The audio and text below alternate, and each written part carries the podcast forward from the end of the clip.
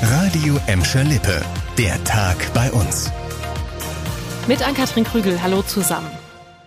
Der Mord ohne Leiche beschäftigt uns seit Monaten in Gelsenkirchen. Es ist der Fall um die verschwundene Anna S. aus Gelsenkirchen. Eine 35-jährige Frau, nach der Freunde und Familie in den sozialen Medien und die Polizei unter anderem auf einer Krefelder Mülldeponie suchten. Alles ohne Erfolg. Bis heute fehlt von Anna S. jede Spur oder auch von ihrer Leiche, denn das Essener Landgericht hat heute den Ex-Freund der jungen Frau, Michael S., wegen Mordes verurteilt. Vanessa Winkel war für uns heute am Essener Landgericht. Aus Rache soll Michael S. die 35-jährige Gelsenkirchenerin umgebracht haben. Davon ist das Gericht in Essen überzeugt. Weil sie sich nicht an ihn binden, sich sogar von ihm trennen wollte, soll der Verurteilte sie mit einer Plastiktüte über dem Kopf erstickt haben. Auf Video- und Fotomaterial, das in seiner seiner Wohnung sichergestellt wurde, sei der Verurteilte und die Leiche seines Opfers eindeutig zu erkennen, so der Richter im Prozess. Michael S. kommt im Anschluss an seine lebenslange Haftstrafe in Sicherungsverwahrung.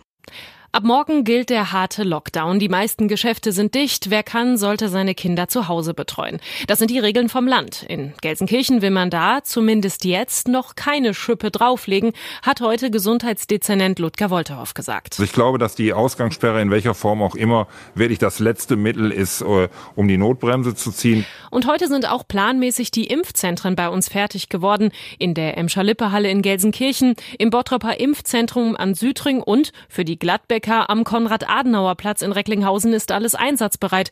Sobald der Corona-Impfstoff kommt, können also die Massenimpfungen hier starten.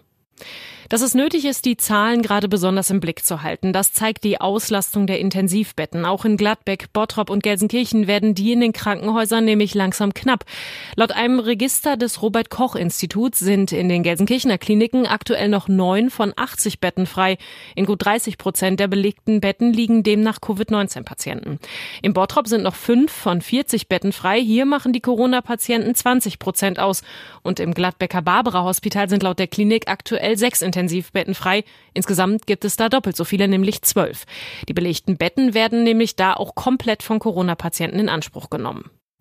Ein regnerisch grauer Dezember-Dienstagmorgen und rappelvoller Autobahn, weil auf der A2 bei Bottrop in den frühen Morgenstunden ein LKW umgekippt war und eine schwere Baumaschine verloren hatte, war die Autobahn über Stunden gesperrt.